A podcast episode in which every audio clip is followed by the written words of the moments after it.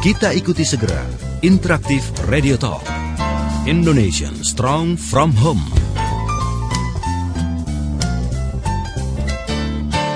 Indonesian Strong from Home bersama Ayah Edi, praktisi multiple intelligence dan holistic learning. Selamat mengikuti.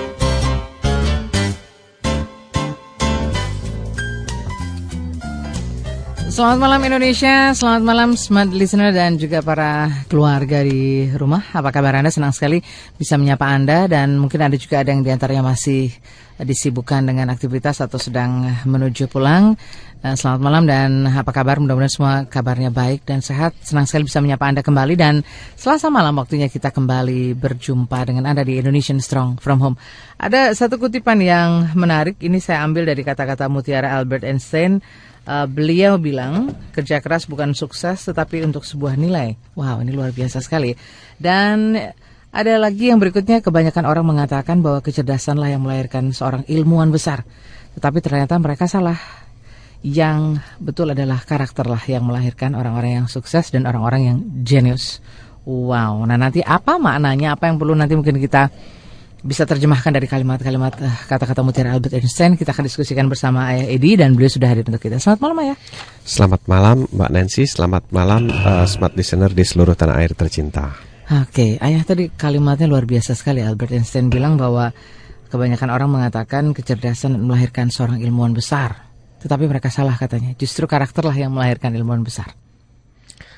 Uh, ucapan Einstein itu sudah berulang-ulang kali saya sampaikan melalui Smart FM ya bahwa kalau orang berkarakter itu pasti pintar. Mm -hmm. Gitu. Tapi kalau orang pintar itu tidak jamin dia berkarakter.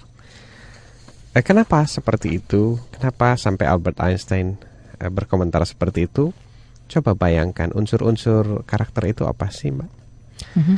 Jujur. Seorang yang jujur itu dia tidak akan mau mencuri mencuri ide, mencuri apa pun. Mm -hmm. Yang kedua, tekun. Bukankah keberhasilan itu bagian intinya adalah yeah. sebuah ketekunan Betul. ya. A -a Thomas Alva Edison tekun uh, melakukan penelitiannya tanpa putus asa, tanpa berhenti siang dan malam menurut catatan itu mm -hmm. bahkan sampai stafnya nggak ada yang tahan mengikuti dia. Kemudian kerja keras. Ya, kerja keras, kemudian pantang menyerah. Mm -hmm. Terus inovatif Nah, kalau semua ini terkembang melalui karakter dan menjadi kebiasaan, ya tentu saja buahnya adalah kecerdasan. Jadi kecerdasan itu adalah buahnya. Mm -hmm. Begitu pohonnya karakter. Mm -hmm. Oke, okay, baik. Dan malam hari ini kita akan coba diskusikan seputar bagaimana itu kecerdasan dan juga orang-orang yang luar biasa yang disebut dengan genius ya ya. Tapi apa sih sebetulnya arti genius untuk Anda dan menurut anda. Nah, nanti bisa kita diskusikan bersama karena kita undang Anda juga untuk bisa uh, membahas tentang arti genius yang sesungguhnya. Nah, Anda bisa bergabung bersama kami di 021398 33888 dan di 0812 11 12 959. Nah, yang menarik ya, ya orang selalu bilang pintar berarti jenius. Tetapi sebenarnya sesungguhnya eh, pintar pintar apakah sudah termasuk jenius? Nah, jenius ini apakah hanya cukup pintar saja atau ada ada hal-hal lain yang mungkin juga ini eh, menjadi satu nilai tambah dari seorang yang jenius? Ya, sebenarnya topik ini merupakan sebuah keprihatinan dari saya secara pribadi. Waktu itu saya melihat dan menyaksikan anak-anak Eh, pelajar-pelajar Indonesia diwawancarai oleh sebuah televisi, mm -hmm. stasiun televisi. Uh, apakah kamu jenius? Pertanyaannya seperti itu. Pertama, terus jawaban mereka sebagian besar bilang saya tidak jenius. Satu. Jawabannya anak SD itu saya tidak jenius. Nah, terus pertanyaan kedua, mengapa kamu sampai mengatakan kamu tidak jenius? Mm -hmm karena saya nilai-nilainya rendah, berarti angka raport. Ya. Mereka mengidentifikasikan jenius sama raport. Nah kemudian ditanya lagi, menurut kamu jenius itu apa? Jadi tiga pertanyaan nih mm -hmm. setiap anak pelajar. Dan jawaban mereka rata-rata adalah jenius itu kalau mereka bagus nilainya di semua mata pelajaran. Mm. Jadi anak-anak kita di sekolah itu meyakini. Nah, uh -huh. ini meyakini ini sudah uh, pada level yang berbahaya kalau keyakinannya itu sesat kan. Meyakini bahwa jenius itu adalah apabila nilai-nilai semua nilai ya, Ya. semua nilai ya. Semua nilai di rapotnya itu baik atau nilainya bagus semuanya. Semua mata pelajaran. Itu pendapat eh, mereka. Itu pendapat anak-anak pelajar yang diwawancarai oleh tiga pertanyaan oleh salah satu stasiun televisi. Nah, kemudian saya tertarik nih. Kok sampai mereka punya pemahaman sejauh itu? Nah, dari mana ini asal usulnya? Apakah ada yang menanamkan dari sekolah, Mhm. dari guru atau jangan-jangan gurunya juga punya pandangan yang sama? Yang yang saya takutkan adalah kalau sesatnya ini sama-sama gitu. Oh, Oke. Iya, gurunya mengatakan begitu, kemudian muridnya meyakini itu, kemudian orang tuanya di rumah juga meyakini bahwa jenius itu adalah apabila Mhm. nilai rapot semua nilai rapot anaknya bagus, nilainya tinggi. Ya. Akhirnya saya mencoba mencari tahu arti jenius. Karena pasti kalau ditanya tiap orang jenius itu pendapatnya beda-beda. Mhm. Nah sekarang biar gampang gimana sih? Biar gampang kita coba tanya pada orang-orang yang mendapat gelar jenius deh. Apa sih komentar mereka tentang jenius? Aha. Nah di sini ada sembilan orang jenius dunia yang saya catat.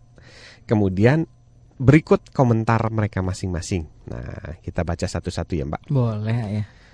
Yang pertama adalah Albert Einstein. Dia jenius dalam bidang fisika kuantum. Mhm.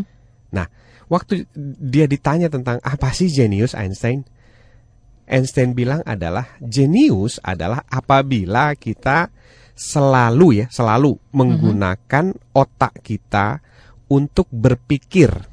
Ya, bukan menghafal ya, untuk berpikir sesuai eh, apa? menciptakan sesuatu yang belum pernah diciptakan oleh orang lain. Oke. Jadi kalau menurut Einstein jenius itu adalah selalu berpikir menciptakan sesuatu Mhm, yang belum pernah diciptakan oleh orang lain. Jadi kalau menjawab soal yang udah ada jawabannya itu menurut Einstein bukan jenius. Tidak termasuk di situ. Tidak ya. termasuk jenius. Kalau kita menghasilkan produk ter- tertentu yang orang lain sudah buat, misalnya sabun, kita buat sabun juga itu bukan jenius. Mhm. Gitu. Kemudian kita tanya lagi Thomas Edison, seorang jenius di bidang mekanika elektronika dengan seribu temuan yang dipatenkan. Kata Thomas, jenius itu adalah apabila Mbak Nancy punya satu persen inspirasi Mm-mm. dan 90 pers- 99% kerja keras. Gitu. Oh. Jadi Mbak Nancy, siapa pun kata Thomas Edison bisa menjadi jenius dunia asalkan punya satu saja inspirasi, ya, inspirasi atau dream. Mhm. Nah, kemudian 99%-nya kerja keras. Jadi punya dream wujudkan, punya dream wujudkan. Nah, Thomas Edison punya seribu dream, makanya dia punya seribu temuan yang dipatenkan. Oh, satu persen tadi itu ya ya. Ya, satu persen inspirasi atau ide Justru 99 persen. kerja keras. Kalau itu komposisinya, formulanya kata Thomas Edison, maka Anda akan punya seribu temuan yang dipatenkan. Wow.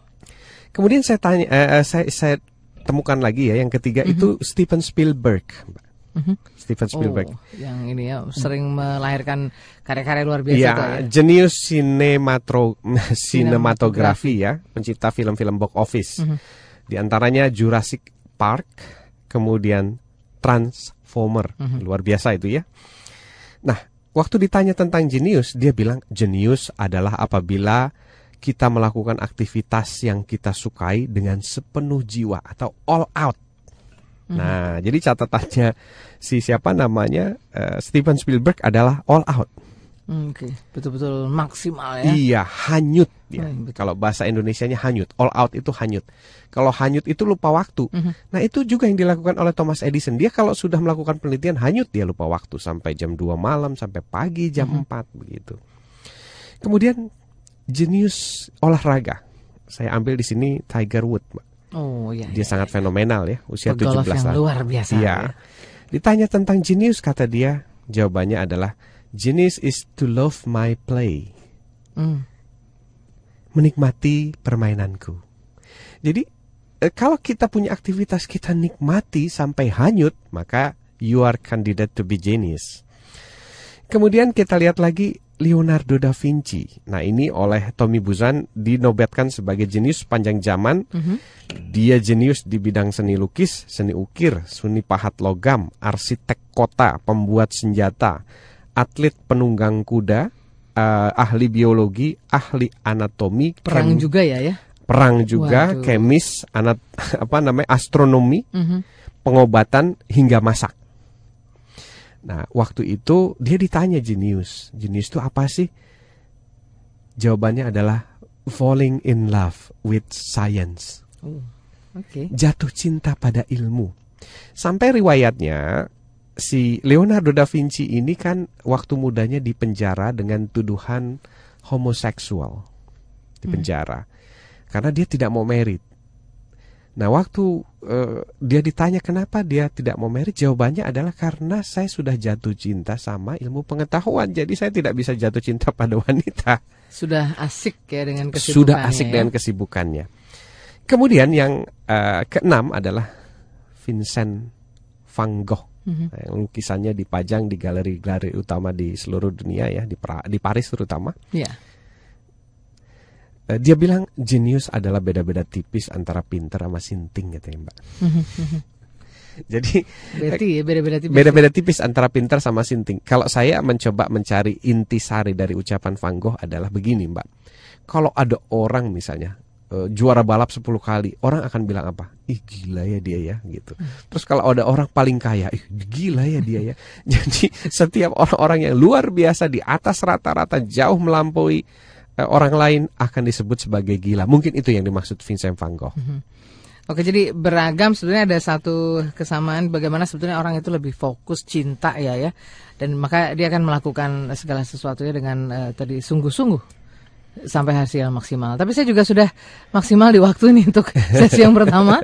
Kita akan eh, lewatkan dulu beberapa pesan berikut. Oke. Nanti kita akan coba diskusikan lagi tentang apa itu arti jenius dan Anda juga kami minta pendapatnya apa menurut Anda ya jenius itu dan bagaimana sebetulnya menyikapi anak-anak yang jenius. Silahkan saja nanti bisa bergabung di line telepon maupun di line SMS. Kami akan segera kembali selepas beberapa pesan berikut ini.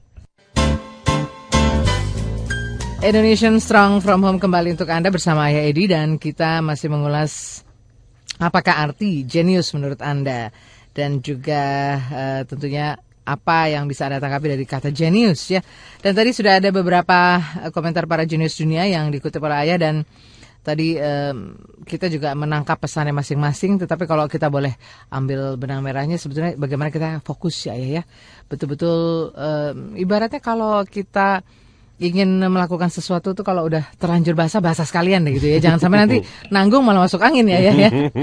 oke seperti tadi yang dikatakan oleh eh, Leonardo da Vinci jenius adalah bagaimana dia jatuh cinta dengan pengetahuan ya jadi saking menikmatinya sampai akhirnya dia juga daripada nanti eh, mungkin kalau dia menikah istrinya malah cemburu gitu dengan pengetahuan karena nggak ada Iya. waktu buat itu Iya. akhirnya dia memilih untuk tidak eh, menikah dan menikmati ya pengetahuan dan juga menjadi eh, jenius di berbagai bidang seperti itu. Waduh, luar biasa sekali ayah. Nah, kalau kita lihat sekarang ya ayah terhadap anak-anak kita sendiri sebetulnya banyak sekali generasi-generasi baru yang luar biasa dan juga sangat jenius. Tetapi bagaimana kita memaknai jenius tidak hanya mungkin hanya sekedar tadi angka begitu ya ayah, Ya, tapi ada hal-hal lain yang memang em, bisa dikatakan ini anak-anak memang anak-anak jenius. betul. Ya, jadi begini Mbak Nancy, saya itu eh, ingin menyajikan fakta-fakta tentang jenius, ya, makna jenius eh, dari orang-orang yang benar-benar sudah jadi jenius gitu. Jadi bukan katanya loh. Eh, nah kemudian kenapa sih saya ingin menyajikan ini? Karena begini Mbak Nancy, eh, banyak guru orang tua memaknai jenius itu adalah eh, kalau seluruh mata pelajaran eh, di sekolah anaknya bagus gitu.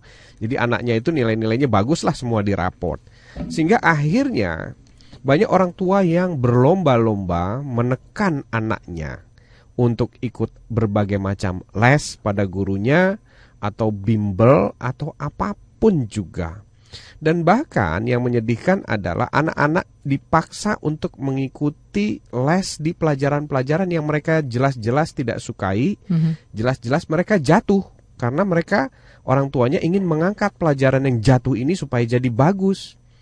Nah, kenapa saya sajikan pendapat-pendapat dari para jenius dunia? Kita coba cocokkan apakah pandangan semacam ini akan benar-benar membuat anak kita menjadi jenius atau justru malah sebaliknya mm -hmm. membuat anak kita menjadi bodoh atau cerdas saja tidak begitu, mm -hmm. Mbak. Nah, itu yang ingin uh, sebenarnya kita kita sampaikan ya pesan moralnya gitu. Ambil contoh saja, kalau seandainya anak kita berpikir bahwa Jenius itu adalah nilai baik di semua pelajaran. Coba kita lihat, padahal nilai itu sendiri kan asalnya dari soal-soal ya. yang sudah ada jawabannya, yang Betul. diujikan kepada anak kita. E, semua itu sudah ada jawabannya di buku atau di kunci jawaban. Jadi kalau misalnya anak kita nilainya baik, itu artinya bertentangan dengan arti jenius menurut Albert Einstein. Mm -hmm. Einstein sendiri mengatakan jenius itu adalah apabila anak kita mampu menjawab soal-soal yang belum pernah dijawab oleh orang lain. Mm -hmm. Jadi Einstein waktu itu ditanya berapa kecepatan suara, dia nggak mau jawab karena dia ingin menciptakan atau menemukan berapa kecepatan cahaya mm -hmm. begitu karena cahaya belum ada yang ukur. Yeah. Nah kemudian kalau misalnya anak kita juga berpikir atau orang tua berpikir bahwa jenius itu adalah nilai baik di semua pelajaran, Padahal kalau kita perhatikan para jenius dunia itu rata-rata cuma satu bidang saja, Mbak. Mhm. Cuma satulah yang diciptakan Tuhan, Leonardo da Vinci yang bisa menguasai beberapa bidang. Tapi bukan beberapa mata pelajaran loh, beberapa bidang. Mhm.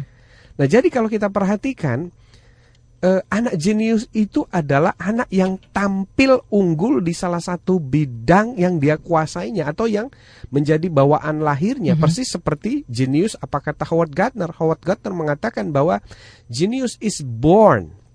Nah kemudian Ludwig van Beethoven melengkapinya bahwa genius is nature and nurture. Genius itu dilahirkan dan dilatihkan. Yeah. Nah, jadi dua komposisi itu. Waktu itu dia katakan uh, Wolfgang Amadeus Mozart dua ta 12 tahun bisa menciptakan simfoni itu disebabkan karena pertama Wolfgang Amadeus Mozart itu memiliki potensi unggul di bidang seni. Tapi potensi unggul itu tidak akan menjadi apa-apa hmm. kalau lingkungannya tidak mendukung. Jadi dia tidak dimasukkan ke misalnya pelatihan atau sekolah musik atau tidak dimasukkan ke kelompok orkestra tertentu oleh hmm. orang tuanya. Jadi nature bawaan lahir, nurture itu adalah pelatihan. Dan Gartner berdasarkan penelitian selama 20 tahun itu mengamini bahwa betul genius is bawaan lahir setiap anak. Jadi setiap anak kata Howard Gardner. Yeah. Nah, kenapa tidak setiap anak menjadi jenius? The question, pertanyaannya. Mm -hmm. Karena pada saat anak tadi born to be genius di berbagai bidang, orang tuanya tidak tahu cara menggalinya, tidak tahu bagaimana memfasilitasinya dan tidak memupuknya atau tidak mendukungnya. Ambil contoh begini, seorang Wolfgang Amadeus Mozart yang menjadi jenius dunia, 12 tahun dia menciptakan simfoni yang sampai sekarang masih terkenal. Mm -hmm. Apa yang terjadi kalau misalnya anak tersebut dilahirkan di satu negara Vietnam misalnya? Mungkin dia tidak menjadi Wolfgang Amadeus Mozart uh, sang sim, uh, sang apa namanya sang pencipta lagu uh, orkestra mhm. -huh. atau simfoni begitu mbak. Yeah. Nah itu yang perlu kita perhatikan pertama adalah bahwa pemahaman kita tentang jenius itu sendiri sudah sesat. Mhm. -huh. Sehingga pada akhirnya orang tua berlomba-lomba untuk menyesatkan anaknya. Nah, mari kita kembali ke makna jenius yang dikatakan oleh para jenius dunia itu sendiri, Mbak. Supaya nanti benar-benar anak kita menjadi jenius. Hmm, Oke, okay, baik. Tadi ada satu persen inspirasi dan 99 persen uh, ini kerja keras itu tadi uh, dikatakan oleh Thomas Edison dan Tiger juga bilang, genius adalah bagaimana kita menikmati ya setiap permainan kita atau apa pun yang kita lakukan aktivitas ya, kita. Betul sekali. Baik, nah kita juga sudah terima telepon ayah di ujung yang akan ada yang sudah akan diskusi dengan kita. Oh, belum ada. Terputus silakan saja di bisa dicoba di 0213983388 dan juga di 0812112959. Ini ada yang menarik di SMS ayah dari um, Poppy ya, mahasiswa PBI ya Uh, dia bilang um, jenius itu percaya sama diri sendiri, nggak peduli apa kata orang lain. Oke. Kalau memang percaya percaya itu benar katanya. Ya. Lalu yang berikut Pramudia di Depok, jenius adalah orang yang berpikir dan berbuat baik bagi sebanyak mungkin orang, Oke. sehingga hidup ini menjadi menarik dan uh, menarik untuk dinikmati. Ya. Lalu ada Genial di Jakarta. Genius adalah orang-orang yang berani dengerin Smart FM. Wow. Biasa Ah, ya. Berarti eh, kita semua yang sedang mendengarkan Smart FM termasuk para jenius. Para ya. jenius, ya. amin, amin, Oke, amin. amin. luar biasa sekali. Dan untuk Anda yang eh, ingin diskusi serta berinteraksi, silakan saja kami masih nantikan Anda. Yang pasti kita masih mengulas tentang apa itu arti jenius dan eh, tentunya Anda bisa memberikan eh, komentar-komentar Anda dan kita nanti juga mau tes ya ya bagaimana ada quiz, sih sebetulnya ya, ada quiz. eh, tingkat kejeniusan kita masing-masing. ada quiz berhadiah buku dan CD. Betul. nanti. Jadi ayah sudah eh, sedang menyediakan ini satu buku dan juga satu CD. Nanti kita akan munculkan kuisnya di tengah-tengah. Jadi anda eh, harap ini ya tetap concern, tetap fokus, Stay tune. stay tune ya, tetap membahas eh, apa itu jenius dan juga nanti eh, menjawab kuis yang diberikan oleh ayah. Tapi saya masih eh, tersambung dengan telepon dulu untuk eh, Oke, menerima boleh, silakan. eh, diskusi dari smart listener yang bergabung dengan kita. Selamat malam. Selamat malam, Dari siapa di mana, Pak? eh, Henry di Jakarta. Pak Hendri, silakan Pak Hendri. Selamat malam Ayah Edi. Selamat malam Pak Henry. Iya, ini kebetulan saya tiap hari Selasa nih mesti jemput anak Ya. eh, malam, jadi sekalian dengar radio, sekalian Oh, saya sambil jalan nih Pak. Wah, Waduh itu ini berarti Pak Hendri termasuk yang jenius nih ya. tangan Tuhan itu Pak. Terima silakan, kasih. silakan, Silakan Pak Henry. Nah, maksudnya gini, eh, Ayah Edi, kalau saya lihat mungkin yang harus diperbaiki adalah sistem pendidikan di Indonesia secara keseluruhan kali ya Ayah Edi ya. Setuju Mhm. Pak, setuju. Karena eh, kita di selama ini udah ber- ber- beberapa tahun terakhir ini, ini kan Mhm. sistem pendidikan kita ini selalu meninja, apa menonjolkan itu nilai, Angka Pak. iya angka, Ya, dan hafalan angkanya ya. ya betul. Eh, karena sistem pendidikan anak-anak sekarang saya lihat itu tidak ada yang namanya seperti diberikan persoalan, kemudian Kasus, kamu ya. jawab seperti apa itu mestinya persoalan itu dijawabnya gitu. Persis Pak. Karena ngoreksi soal seperti itu susah Pak. Betul betul betul. Jadi repot Pak. Enakan ABCD Pak. Dan itu kalau bisa dikomputerisasi Pak. Jadi tenang sudah. ya tersistemat tersistematis gitu ya ya ya. Betul sekali. Ya, Jadi yang harus diperbaiki menurut saya adalah sistem pendidikan secara keseluruhan kalau menurut saya. Setuju Pak. Mulai pertanyaannya kan mulainya dari mana Pak? Eh, saya kira silabus pendidikan seluruh anak sekolah yang sekarang ya Pak ya. Ya ya ya. Iya. Pertanyaannya yang paling mungkin adalah dari kita Pak orang tuanya. Betul Ayah Edi. Cuman begini, kalau misal kata anak ini kan kebetulan anak saya masih baru baru masih sekolah ya. Iya. Kalau kalau mereka itu tidak mendapatkan nilai di sekolah sesuai dengan apa yang guru-gurunya mau, celakalah anak kita. Iya. Ya, ayah ya. Betul. Betul begitu kan? Iya. Nah, nah kalau saya nilai, kalau dari sistemnya itu sistem sekolah, baik silabus maupun secara keseluruhan, guru dan segalanya, Iya. karena saya baru saja lihat di, eh, ah, maaf saya boleh sebut televisi swasta yang sekarang beredar, ayah. Boleh, silahkan. Nah, itu di ITV ada yang namanya untuk mau bintang baru saja selesai. Ya. Itu program itu di jam 7, itu TV swasta yang dari Taiwan Ya, yang tidak memberikan eh, iklan di dalam TV-nya. ya, saya tahu TV itu, Pak. Ah, nah itu baru saja selesai program itu karena saya lihat kalau setiap sekolah ada satu orang guru seperti yang guru ada di di di, Di acara itu ya Pak, di program di itu? acara itu, saya kira eh, Indonesia untuk 20 tahun yang akan datang akan sangat dahsyat karena di Indonesia ini orang-orang pinter banyak sekali ya. ya. Luar biasa, Pak. Daai termasuk salah satu TV yang saya rekomendasikan untuk keluarga saya, Pak. Iya. Nah, cuman sekarang kalau sekolah semuanya memberikan sistemnya itu penilaian, Ya. jawaban itu adalah sesuai dengan buku. Mhm. Karena saya saya ngajak eh, anak saya nanya, "Pi, kalau ini gimana cara jawabnya?" Kalau saya jawabnya dengan cara saya yang kuno, dianggapnya itu keliru, salah Hmm. Ya, ya, ya. Nah, itulah yang bikin saya pikir yang bikin apa sistem pelajaran apa sistem pendidikan di Indonesia nggak maju Baik. Ya. Itu yang menyebabkan masyarakat kita di Indonesia seperti itu sekarang. Ya, ya, ya. Ya, Baik, Pak Hendri. semuanya berlomba untuk apa? menjadi yang terbaik Mhm. menurut nilai. Iya, Oke. betul sekali, Pak. Gitu. Baik, Pak Hendri. karena budi pekerti pun saya lihat mau sekolahnya sekolah agama atau apa budi pekertinya, aduh. Payah ya, Pak. Baik, jadi intinya dan sebetulnya bagaimana kita melakukan sebuah perbaikan begitu Pak ya? Iya saya kira Ya. eh, ini harus pemerintah harus turun tangan ya memperbaiki sistem pendidikan di Indonesia secara Baik. keseluruhan saya kira gitu. Baik Pak Hendri, Baik, terima terima kasih ya. diskusinya Pak. Ya, Menarik sekali, malam. selamat malam. Terima kasih, Pak Salam Hendri. buat keluarga dan nanti kita akan coba eh, ulas lagi dan tanggapi dan yang pasti Anda juga masih kami undang untuk bergabung karena banyak sekali ini yang eh, ingin juga diskusi tentang jenius itu apa ya ya. Ya. Jangan ke mana-mana, kami akan segera kembali. Dari Smart FM Jakarta, kita masih bersama Anda di program Indonesian Strong From Home dan kita masih mengulas tentang apa itu arti jenius menurut Anda dan terima kasih banyak sudah eh, banyak yang juga menanggapi tadi Pak Hendri sendiri sudah eh, melalui line telepon dan ini juga ada yang menarik ya dari eh, Viga ya, Viga di Jakarta. Viga di Jakarta bilang em, jenius menurut saya adalah kita dapat memahami apa yang kita yakini dengan benar dan tanpa ragu menjalankannya. Wow. Wow. Oh, that's good. Oke. Ayah mungkin mau menanggapi Pak Henry tadi. Begini Pak Henry, eh, minggu hari Minggu kemarin kami baru seminar di eh, Tangerang ya.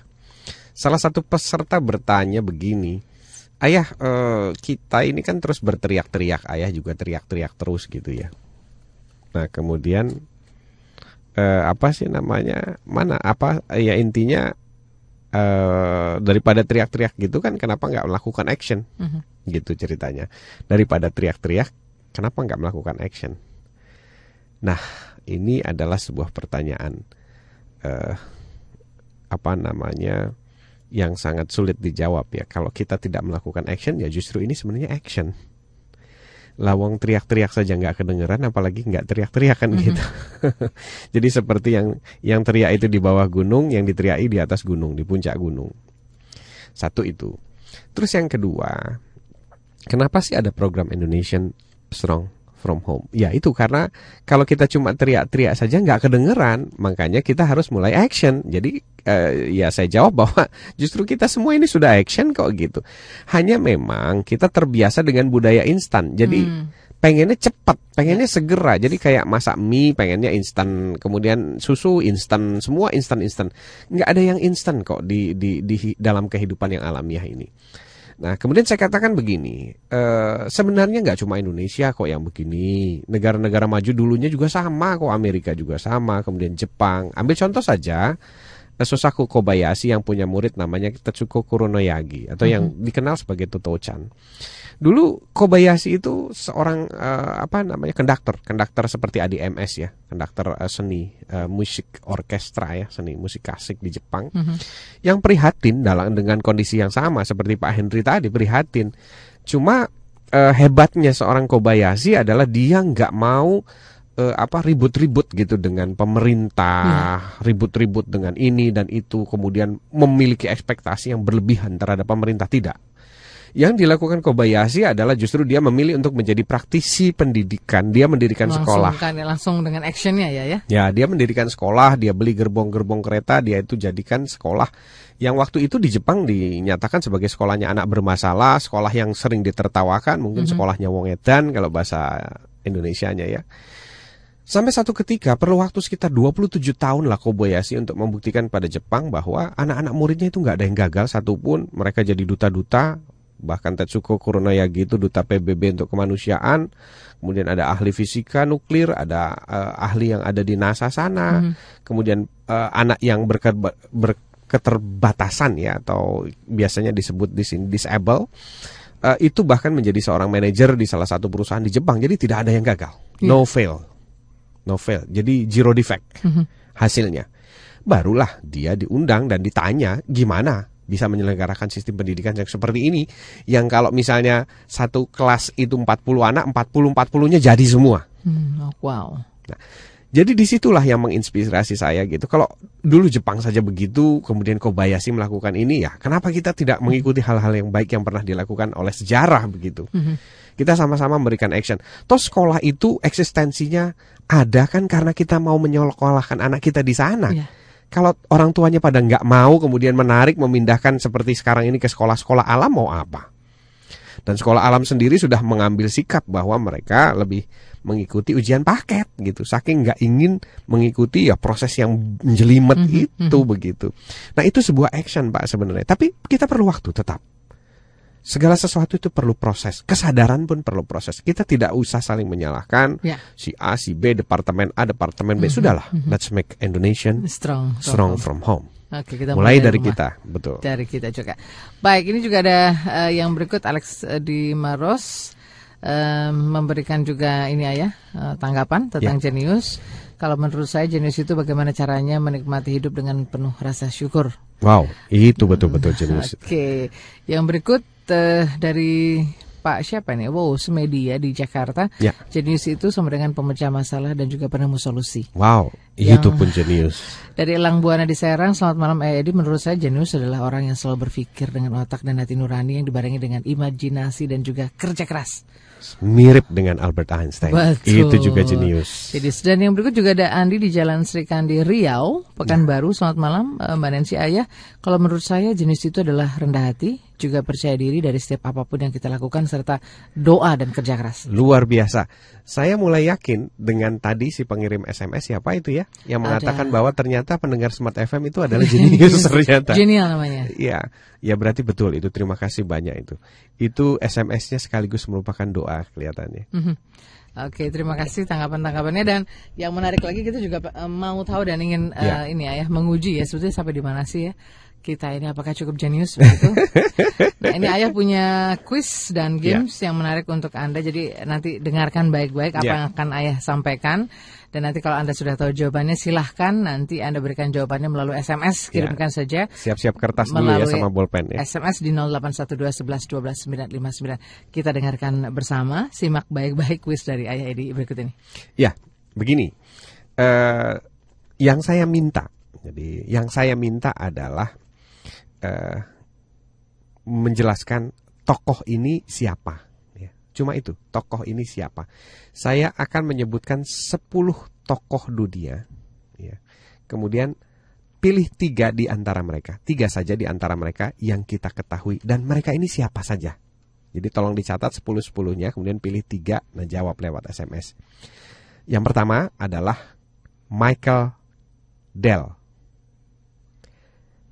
Yang kedua adalah Michael Jackson. Yang ketiga Michael Jordan. Yang keempat Michael Angelo. Yang kelima Michael Schumacher. Yang keenam Michael Learn to Rock. Yang ketujuh, Michael Owen. Yang kedelapan, Michael Bublé. Yang kesembilan, Michael Faraday. Yang kesepuluh, Michael Gorbachev. Nah, ada sepuluh tokoh, pilih tiga dan tulis masing-masing di antara tiga itu siapa mereka ini. Profesinya, keahliannya. Keahliannya ya. atau mereka top di bidang apa. Oke, nah kita ingin tahu sampai di mana sih sebetulnya kita tadi bisa memahami dan mengenali Ya. siapa-siapa saja tokoh ini ya. Dari ada ada 10 Michael tadi Ya. yang disebutkan oleh ayah. Nah itu kalau anda mengenal dan tahu silahkan saja sebutkan tiga di antara 10 tadi dan eh, tentunya beliau ini eh, hebat di bidang apa Ya. Dan juga menekuni apa ya.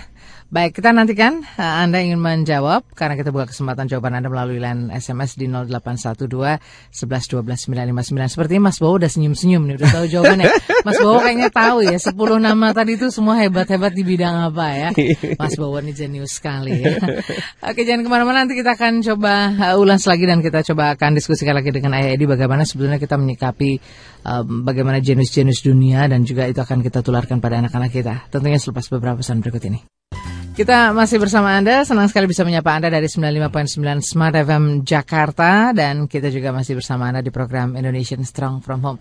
Dan malam hari ini kita masih mengulas tentang uh, genius, apa itu arti genius menurut Anda dan Anda juga masih bisa diskusi bersama kita dan Ayah Edi tentunya di line telepon maupun di line SMS di 0213983388 atau di 0812 11 12 959. Sembari Ayah Edi juga tadi me melontarkan atau mengungkapkan ini ya uh, quiz atau games yang cukup menarik. Nah, ini menguji seberapa jenius sih sebenarnya kita dan juga seberapa memahami dan mengenali uh, para tokoh-tokoh uh, tokoh-tokoh yang Dunia dunia, ini ya. yang sudah disebutkan oleh Ayah. Ini ada ada 10 Michael tadi yang Ya. disebutkan oleh Ayah. Nah, ini uh, kira-kira dia di mana Siapa kelebihannya sih, gitu. siapa dan juga mungkin jeniusnya di bidang apa ya ya Iya, itu masih kita betul. diskusikan dan anda juga yang ingin menjawab sudah tahu jawabannya silahkan saja ya Ya. Uh, langsung bisa kirimkan jawaban anda melalui 0812 11 eh, 12 959 karena Ayah ini juga menyediakan eh, satu CD audio dan juga satu buku untuk anda nanti yang beruntung tentunya ya. Ya. Ah oke, ini saya mau baca dulu deh ya. Ada beberapa di antara yang sudah memberikan tanggapannya. Udah Hmm. banyak ya. Banyak sekali ada Agus di Tangerang. Katanya eh, Oke Agus di Tangerang terima kasih. Jawabannya nanti ya Karena masih banyak yang kita tunggu nih ya. Agus dan ada Pak Bobi juga di Jakarta Terima kasih tanggapannya. Eh, Terima kasih juga untuk 0811501 tidak ada namanya ya. Terima kasih masukannya, jawabannya.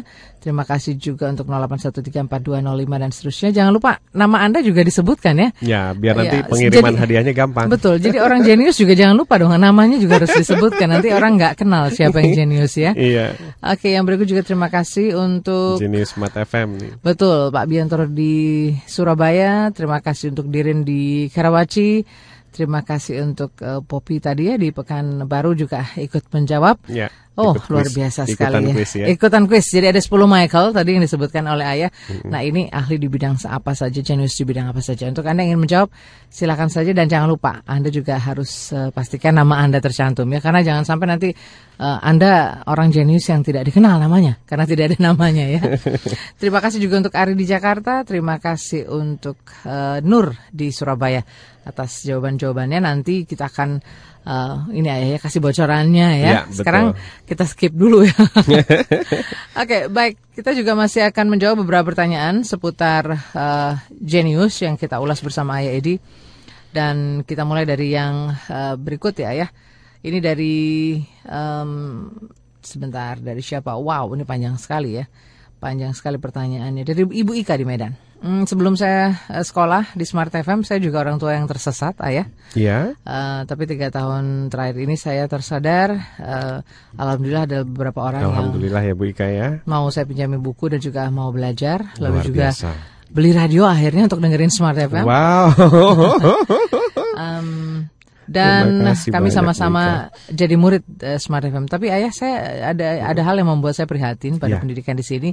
Hampir semua sekolah berusaha agar muridnya lulus 100% Mm-mm. dan dengan nilai tinggi walaupun dengan cara yang curang. Ya. Nah, saya berharap orang tua dan guru Indonesia 100% juga belajar ya di Smart FM uh, dan baca buku ayah agar uh, melahirkan anak-anak Indonesia yang betul-betul jenius seperti itu. Ada Ya, tanggapan amin, ya? Silakan. amin. Eh, pertama begini, eh, kalau kita ingin tidak tersesat, kita harus tahu dulu koordinat yang benar. Itu kalau kita tanya para pilot, kita tanya para pelaut gitu. Koordinat tujuan yang benar itu seperti apa? Nah, waktu kita bilang bahwa anak kita sekolah itu biar cerdas dan jenius, nah kita harus tahu ini koordinatnya jenius itu apa. Karena kalau kita main hantam kromo, main jalan saja, main les saja, main kursus saja, itu nanti yang jadinya akan tersesat. Nah, masalahnya kalau tersesatnya sudah usia lanjut, nah baru kita sadar, nah mau balik lagi, wah kejauhan gitu. Nah, makanya di awal-awal ini kita ingin mengajak orang tua untuk berpikir ulang tentang koordinat ya, titik-titik eh, titik koordinat gitu. Tujuan jenius itu apa sih artinya? Nah, kalau kita bicara koordinat misalnya eh, Pulau Bali atau koordinat eh, kita bicara Pulau Solomon misalnya. Tentunya eh, yang tahu adalah orang yang pernah ke Pulau Solomon. Jadi kalau kita bicara tentang apa arti jenius? Ya mestinya kita ambil definisi-definisinya dari rangkuman orang-orang yang sudah mendapatkan gelar atau pengakuan dari dunia bahwa mereka jenius.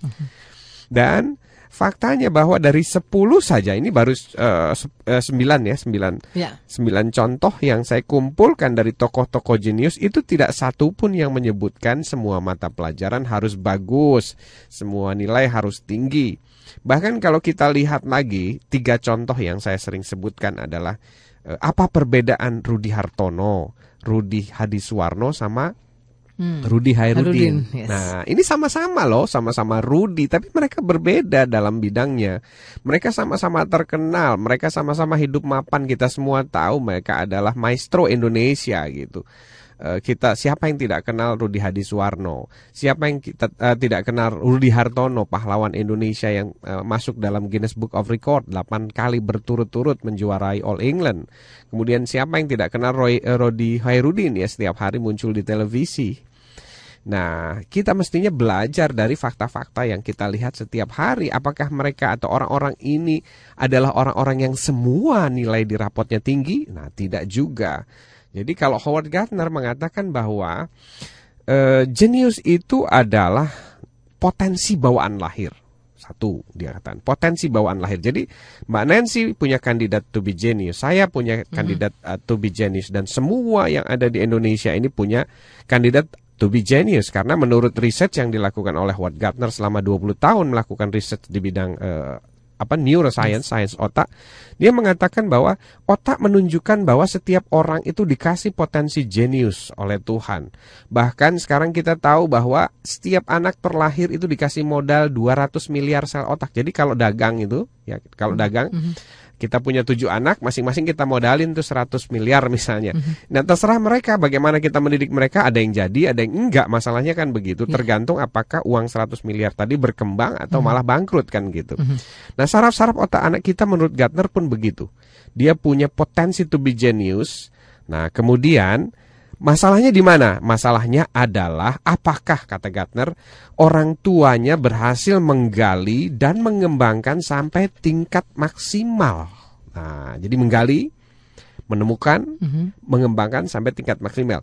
Nah, semua orang-orang yang jenius itu ternyata adalah orang-orang yang dikembangkan secara maksimal. Jadi berhasil ditemukan kemudian dikembangkan. Nah, kemudian yang menarik adalah bahwa orang berpikir bahwa kalau seorang jan- eh, anak jenius itu dari kecil sudah kelihatan pinter, kemudian hasil tes IQ-nya tinggi. Ternyata tidak demikian. Ambil contoh yang paling menarik adalah Steven Spielberg, eh, Steven Spielberg ya. Kalau nggak salah dia pernah menulis buku judulnya Who's Steven? Steven yang mana sih? Jadi kalau bahasa Indonesia yang paling gampang, eh lu tahu nggak Nancy itu sekarang penyiar loh, penyiarnya Smart FM di di di Manado sana ya. Terus tiba-tiba temennya ngomong Nancy, yang, Nancy yang mana, mana ya?" sih? Nancy yang mana sih? Nggak jelas. Nah, eh, di buku itu Steven ingin menggambarkan kepada masyarakat bahwa dia tuh Siapa dulunya ya? biasa-biasa saja, nggak dikenal, nobody's gitu. Eh, Anak-anak yang tidak menonjol. Nah, sampai eh, orang-orang aja kalau disebut lu tahu Steven nggak sih? Nah jawabannya yang mana sih gitu ya? Who's Steven? Steven yang mana? Jadi jangan takut kalau ternyata anak kita kecilnya biasa-biasa saja karena banyak para jenis dunia kecil-kecilnya biasa-biasa saja dan justru cenderung banyak yang bermasalah.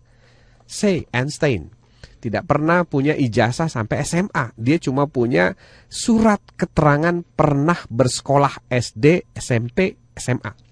Kemudian C. Thomas Edison baru tiga bulan sekolah SD dikatakan disability learning, tidak bisa mengikuti pelajaran. Soichiro Honda yang punya Honda motor sekarang, dia bilang saya cuma nggak pernah sekolah, saya selalu ada di bengkel, saya cuma ke- datang ke sekolah kalau perlu aja gitu. Kalau saya perlu sesuatu yang saya nggak bisa temukan sendiri, nah seperti itu.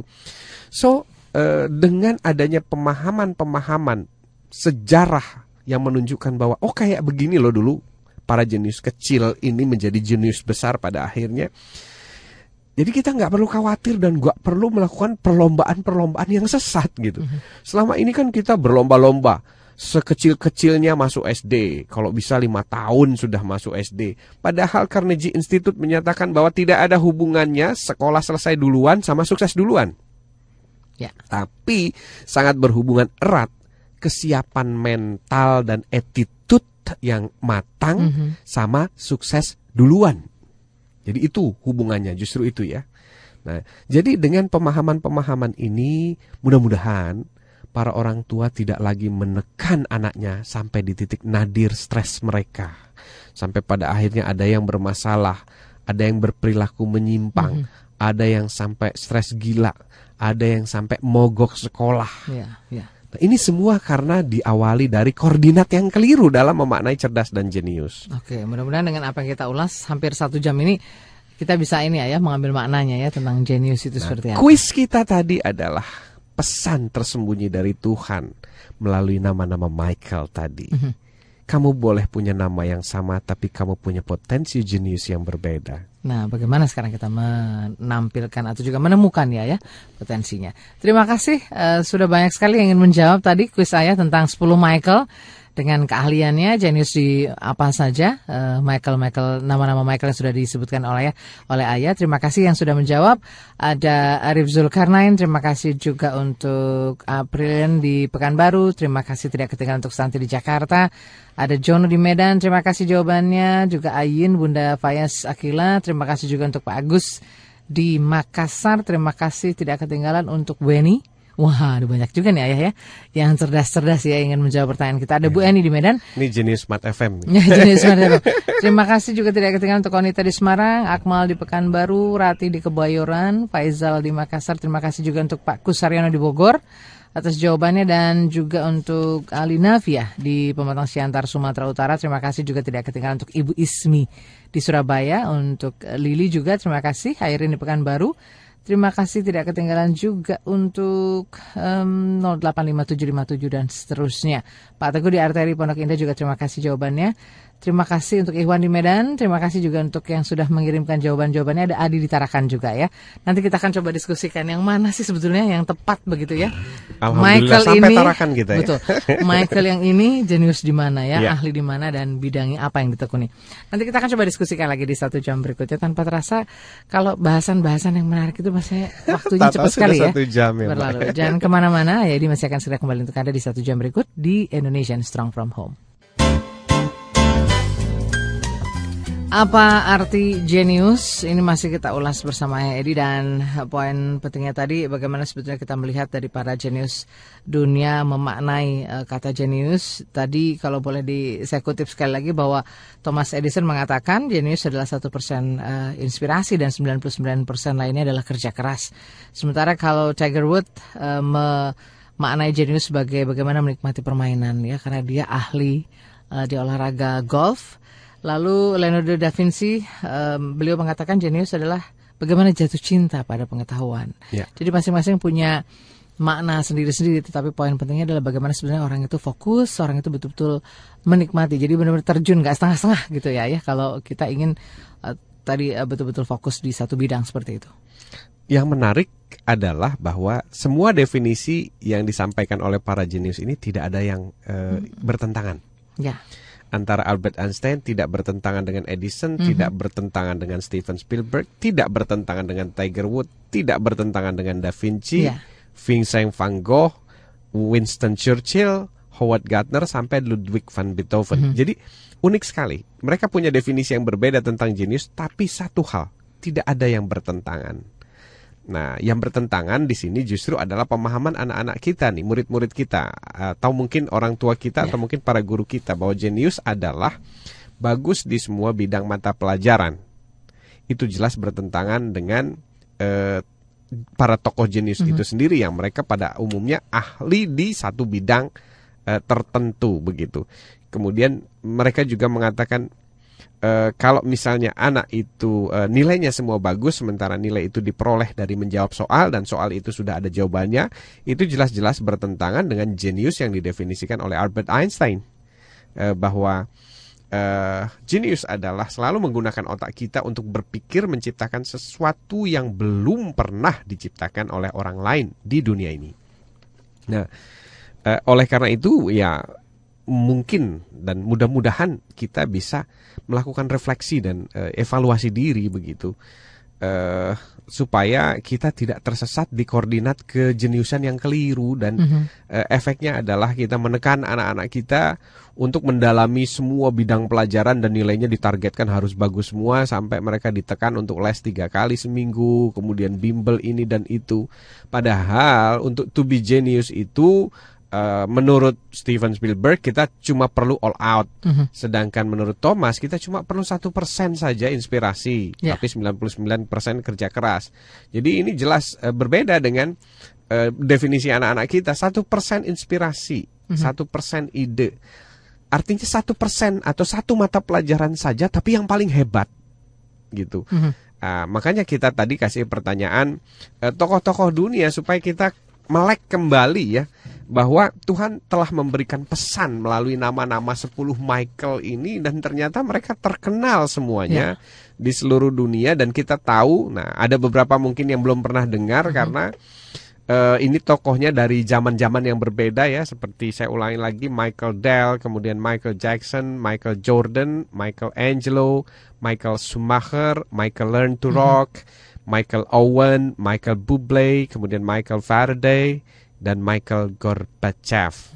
Nah, bisa jadi yang tidak tahu mungkin eh, waktu itu bukan zamannya ya, Ya. seperti Michael Gorbachev ya.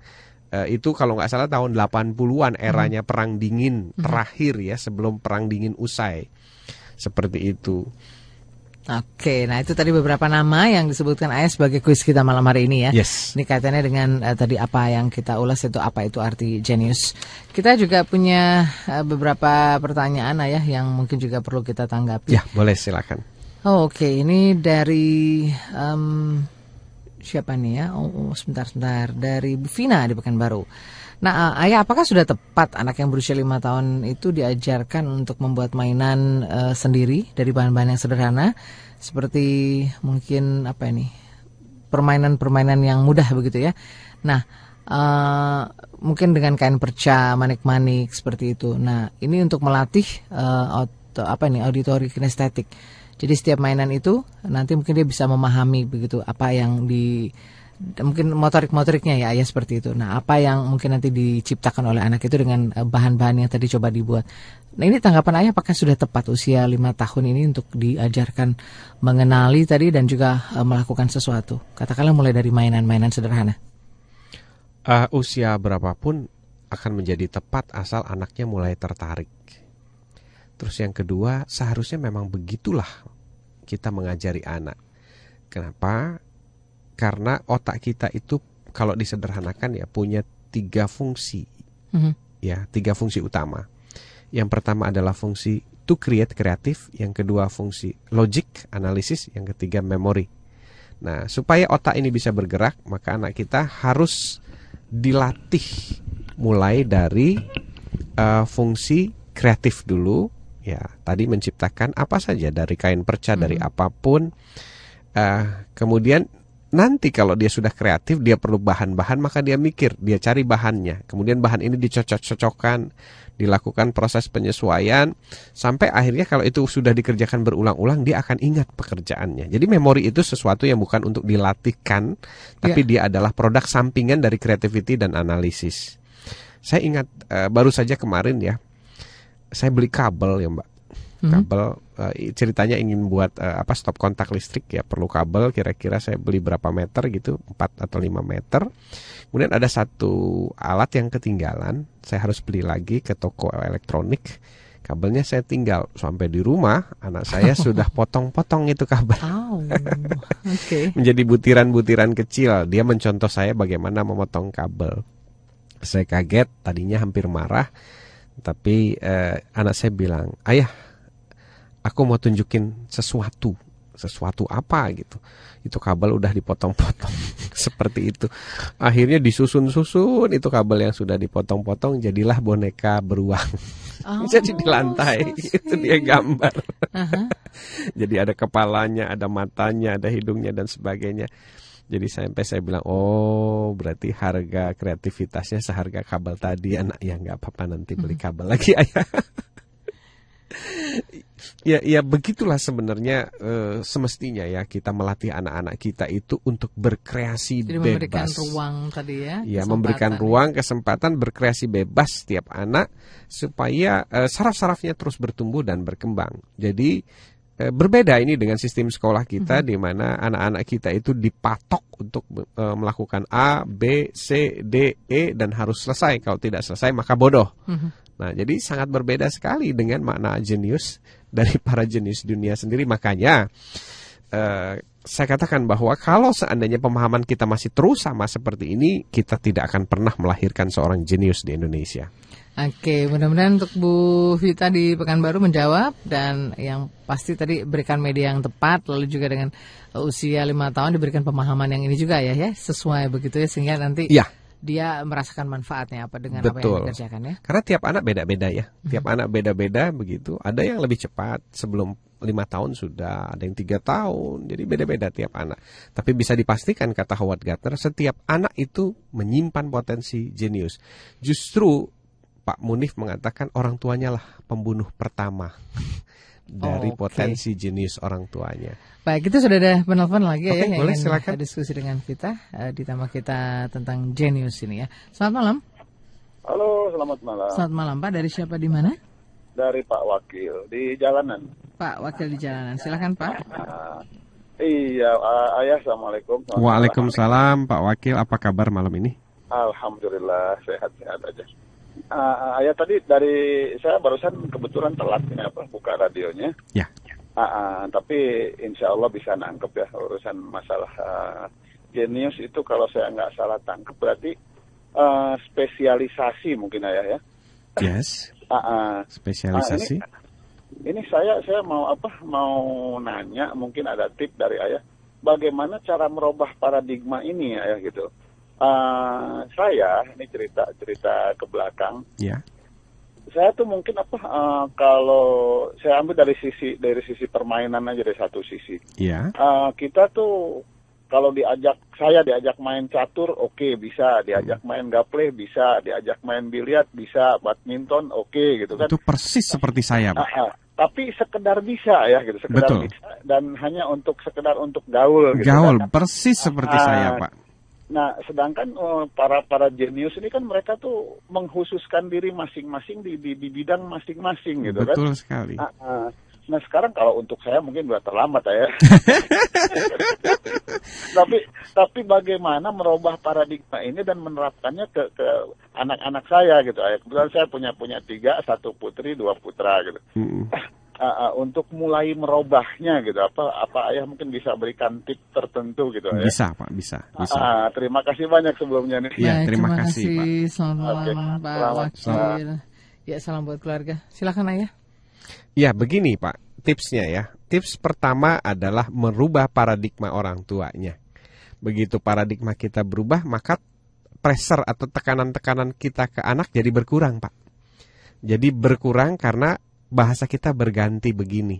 Nah, nggak apa-apa, nggak semua nilai kamu bagus. Yang penting kasih ayah atau kasih abah atau kasih papa satu saja nilai yang paling hebat dari semua pelajaran. Yang lain cukup asal sekedar lulus saja. Satu itu. Berarti anak kita kan sudah berkurang kan? Ya. Kalau selama ini kan enggak, masa kamu dapat tujuh sih? Lihat dong kawan kamu itu. Kalau bisa semuanya sembilan, ada lagi yang sudah sembilan, masa dapat sembilan sih? Nah, kemudian yang kedua adalah e, cara lain. Cara lain adalah misalnya kalau sekolahnya terlalu berat, ya kita pindahkan ke sekolah yang ringan, Pak. Mhm. Yang ringan, yang ringan yang tidak terlalu menekankan pada kelulusan-kelulusan dengan nilai yang tinggi karena nilai itu kan cuma menjawab soal-soal yang sudah ada jawabannya. Oke, seringan-ringan ini seperti apa ya? Mungkin ada kriterianya. Ya, eh, kan ada sekolah-sekolah yang sangat akademis sehingga persaingan akademisnya tinggi. Oh, oke. Jadi untuk bisa mendapatkan nilai 7 di sekolah X itu mungkin eh, energi yang harus dikeluarkan 1000, ada sekolah yang untuk bisa mendapat nilai 7 Mhm. eh, energi yang dikeluarkan mungkin cuma 100. Nah, kenapa? Karena nilai ini kan semu, Mbak. Ya. Semu sekarang tujuh ini apa artinya gitu? Apakah dia hebat? Apakah ini? Apakah itu? Karena salah satunya adalah saya punya ponakan nilai agamanya sembilan, tapi neneknya bilang, oh biar badung-badung gini agamanya sembilan. Nah saya bilang kok bisa agama sembilan badung? Kan mestinya enggak ya. Iya. Jadi akhirnya sembilan itu tidak merepresentasikan apa pun kan gitu. Nah eh, itu cara cara lain. Terus bahkan ada cara-cara yang agak ekstrim ini ditempuh oleh beberapa sekolah alam. Mereka tidak mau menggunakan nilai tapi berbasiskan aktivitas dan pencapaian masing-masing anak berdasarkan proyek sampai akhirnya untuk ujian pun mereka nggak mau ikut. Mereka ikut ujiannya paket A, paket B. Jadi ujian penyetaraan nggak apa-apa dibilang penyetaraan. Yang penting arti jenius yang sesungguhnya bagi anak ini tidak terpangkas habis oleh sistem. Nah, Ya. Apa alasannya waktu saya tanya? Ya, toh kita nanti kalau udah jadi orang hebat nggak pernah ditanya kok ijazah SD, ijazah SMP, ijazah SMA, apalagi rapot begitu. Yang ditanya adalah ijazah terakhirmu. Kemudian kemampuan dan spesialisasimu, kemudian kualifikasi dari keahliannya apakah tingkat nasional atau Asia atau internasional. Itu kok yang ditanyakan. Nah, jadi kira-kira seperti itu, Pak. Kita bisa ke anak kita lebih memberikan pengertian. Kemudian pada saat kita sudah punya paradigma yang benar, Pak Wakil, otomatis yang namanya bimbel atau les-les yang tidak penting bagi anak kita itu akan kita batalkan semuanya. Udah nggak usah semua bidang pelajaran kamu les, kamu cukup les di bidang pelajaran yang kamu bagus. Ya. Karena itulah nanti yang akan digunakan sepanjang hidup kamu dan kamu pasti akan berprofesi di sana. Nggak mungkin ada orang yang pemalu nggak suka bicara dia akan ambil kursus presenter kan gitu. Waduh, kapan ngomongnya ya? Iya, dan sebaliknya nggak akan misalnya orang yang suka bicara di depan umum gitu seperti Indi Barens ambil kursus accounting kan begitu. Jadi janganlah kita mengkursuskan atau meleskan anak kita di kelemahannya karena itu buang-buang uang. Kursus yang investment itu adalah melatihkan anak kita di bidang terkuatnya dia. Oke, terima kasih untuk Pak Wakil dan semoga menjawab. Terima kasih juga untuk yang sudah banyak sekali kirim SMS tentang eh, 10 Michael tadi. Beberapa beberapa, di antaranya itu bisa Anda tanggapi ini eh, kelebihannya di mana dan bidang apa keahliannya. Silakan saja kirimkan ke line SMS karena nanti kita akan pilih yang tepat, yang menarik begitu ya. Yang paling mendekati. Yang paling mendekati untuk kita berikan hadiahnya nanti. Ada dua hadiah, ini ada buku dan CD. Nanti kita akan eh, sampaikan siapa yang berhak eh, malam hari ini di akhir acara. Jadi jangan ke mana-mana. Dan untuk Anda yang ingin diskusi seputar tentang eh, apa itu jenius, masih kita buka kesempatan untuk Anda di line telepon maupun SMS. Kami akan segera kembali selepas beberapa pesan berikut ini. Dari Smart FM Jakarta kita masih berbagi inspirasi seputar apa itu arti jenius untuk Anda di Indonesian Strong From Home bersama Ayah Edi. Uh, beliau adalah praktisi pendidikan berbasiskan multiple intelligence dan juga holistic learning. Kita masih dengan diskusi yang cukup hangat ya Ayah, uh, bagaimana kita memaknai jenius itu sendiri dan juga ada beberapa yang ingin memberikan jawaban seputar nama-nama yang kita coba uh, tadi uh, sebutkan untuk Anda sebagai quiz malam hari ini dan Bagaimana sebenarnya Anda menanggapi ini jenius di bidang apa? Lalu apakah Anda cukup mengenal nama-nama tadi ya? Ada 10 Michael ya ya. Ya. Waduh, ini ada yang bisa menjawab 10-10-nya hebat sekali ya ya. Oh, luar biasa. Luar biasa sekali dan bisa menjawab tiga di antaranya dengan tepat saja itu sudah Sudah masuk luar biasa kualifikasi sekali ya. ya. Ini banyak yang memberikan jawaban tetapi ada yang masih ya masih kurang tepat begitu. Iya. Masih ada Nyerempet, ini ya, nyerempet. nyerempet-nyerempet lah gitu ya. Oke, kita masih akan menjawab dulu beberapa pertanyaan yang juga sudah terkirim melalui SMS. Kita ada pertanyaan dari seorang ibu yang juga ingin diskusi ada Bu Dewi di Surabaya. Tapi sebelumnya saya akan eh, bacakan dulu ayah sebelum ditanggapi. Eh, beliau ini sedang pusing karena anak-anaknya sudah mulai pintar nolak-nolak gitu ayah ya. Misalnya saat dididik untuk bertanggung jawab eh, ngepel misalnya ya, atau juga mungkin eh, ngepel makanan yang ditumpahkan atau dihukum dia nggak kapok. Nah apa sih sebetulnya hukuman yang mungkin eh, ringan tetapi juga bisa memberikan sebuah pelajaran pada dia. Adakah tipe anak yang memang tidak terlalu menyukai hal-hal tertentu sehingga hukumannya juga jadi terasa ringan seperti itu? Ini jawabannya nanti akan diberikan ayah. Tapi selepas kita terima telepon dulu ya ayah. Ya, boleh. Sudah ada yang ingin bergabung dengan kita. Selamat malam Smart FM. Selamat malam Mbak Nancy. Selamat malam dari siapa di mana Ibu? Waalaikumsalam. di Bu Iva Bogor. Ibu Iva di Bogor. Oke silakan Ibu. Eh, ayah apa kabar? Baik sekali Bu Iva. Ya, Eh, ayah eh, Ya. kalau menurut saya ya Mm-mm. jenius itu kayaknya orangnya yang bisa mengendalikan emosi gitu. Ya. Eh, terus orangnya kreatif kayak gitu dan dia pandai bersyukur gitu. Kalau Ya. menurut saya gitu karena selama ini yang saya rasain eh, saya eh, kurang bisa mengendalikan emosi dan ternyata menular ke anak-anak saya. Oh, iya, gitu. iya, iya, iya. Nah terus eh ini ya, eh, saya kan lagi bingung ya. Eh, anak saya kan sekarang eh, di TK kelas A ya, saya Mm-mm. sekolahkan di IT gitu. Mm-mm. Nah, eh, dia kan eh, sistem sentra ya ya. Ya. Nah, tapi saya kurang puas gitu. Kayaknya eh, kreativitasnya dia itu tidak tersal eh, tidak tersalurkan kayak gitu. Apa buktinya Bu tidak tersalurkan? Iya, jadi gini, anak saya kan eh, sukanya itu kan main pasir dan air kayak gitu. Nah, dia lebih suka di itu. Tapi ternyata di sekolah itu eh, em, sen- biasanya adanya itu di sentra alam biasanya ya Iya. untuk air dan pasir. Tapi ternyata di sekolah itu tuh eh, malah dikurangi kayak gitu. Dikurangi. Eh, saya juga nggak tahu maksudnya apa kayak gitu. Nah, Sudah sekarang, ditanya eh, kenapa udah, dikurangi? Iya, eh, karena gini katanya eh, waktu jam waktu jamnya itu sedikit kayak gitu. Hmm. Padahal dia itu masuk dari jam 8 eh, pulang jam 11 kayak gitu. Udah pernah guru-gurunya diajak dengerin Smart FM biar jadi Belum, jenius Ayah. juga? Belum, karena kita itu baru ya ya baru berapa bulan gitu. Jadi Hmm. kita pengennya eh, ilmu yang dari ayah itu kita pakai dulu eh, sama-sama kayak gitu ya di rumah baru kita mau ngajak ke orang lain dulu kayak gitu. Hmm. Karena kita masih takutnya kita udah ngajak-ngajak ke orang tapi kita sendiri belum mempraktekkan kayak gitu. Oh gini Bu Iva. Eh, kalau mau ngajak bareng-bareng saja, saya saja sebagai pembicara selalu bilang bahwa saya juga sama-sama masih belajar kok gitu. Oh, oh, jadi belajar tuh nggak pernah berhenti loh. Jadi kalau misalnya ada orang ayah Edi kok masih suka marah lo, iya saya ini masih berusaha untuk menjadi lebih baik bukan yang terbaik. Iya, iya. Insya Allah deh. eh, kalau kalau begitu, insya Allah besok-besok saya saya mulai ajak kayak Baik. Iya, gitu. jadi kita sama-sama bareng belajar nih lewat Smart FM. Baik Bu Iva. Iya. Itu saja Bu. Iya. Terus eh, saya minta eh, gambarannya gitu. Nah, eh, sebenarnya sekolah sekolah yang kayak gimana sih gitu yang eh, cocok buat anak-anak kita kayak gitu. Karena saya Yang anak-anaknya udah- bahagia bu, yang anak-anaknya bahagia Iya, betah. ha-ha, Hmm. ha-ha, itu ha-ha, kayak sekolah yang gitu, cocok. iya. Baik. Ya, karena saya lihat Baik, kan Ibu. sekolah yang sekarang itu eh, saya juga kurang suka yang terlalu Ibu di Bogor kan ya? Gitu. Iya. Ah, ibu coba berkunjung ke Cimanggu, di sana ada Star Internasional. Ibu perhatikan, ibu lihat bagaimana cara gurunya ngajar. Begitu kira-kira. Baik yang, Bu yang Iva. itu ya yang Iya. holistic learning itu Iya. ya. Iya, ya, betul. ya. Baik Betul. Ibu, nanti kita akan diskusikan. Kita Oke. sudah tangkap eh, Oke, ininya, pertanyaannya. Iya, makasih. Terima Iya. kasih. Selamat malam. Salam untuk keluarga. Ayo mungkin mau langsung ditanggapi tentang kreativitas anak yang tadi katanya tidak tersalurkan dengan baik.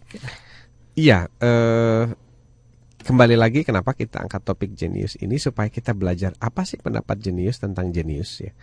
Salah satunya yang kita garis bawahi adalah bahwa jenius itu all out atau mencintai science. Nah, kemudian ada lagi jenius itu adalah spesialisasi. Tadi yang ditangkap oleh Pak Wakil ya. Betul, itu jenius itu spesialisasi. Jadi kalau di sekolah kami yang ada di Cimanggu Permai Bu di sebelah di belakangnya Jogja ya, Jogja, eh, Toserba Jogja. Nah, itu eh, sekolahnya bukan berusaha untuk mengajar tapi mengobserve, meneliti kira-kira masing-masing anak ini ketertarikannya di mana gitu. Eh, ya, dari situ kita fasilitasi dan kita buatkan laporan karena memang tugas kita itu adalah memancing munculnya kecerdasan dan tumbuh dan berkembang bukan mematok ya harus mengikuti ini selama 15 menit mengikuti itu selama setengah jam dan sebagainya Kalaupun itu dilakukan yang namanya activity bersama, kita tidak pernah menargetkan hasil yang sama terhadap setiap anak karena memang tidak pernah bisa disamaratakan setiap anak.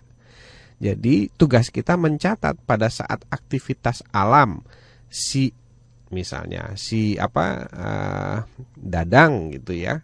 Si dadang ini alamnya lebih kuat daripada si eh, Dian misalnya. Dian lebih suka di dalam ruangan. Nah itu tugas kita adalah mencatat itu.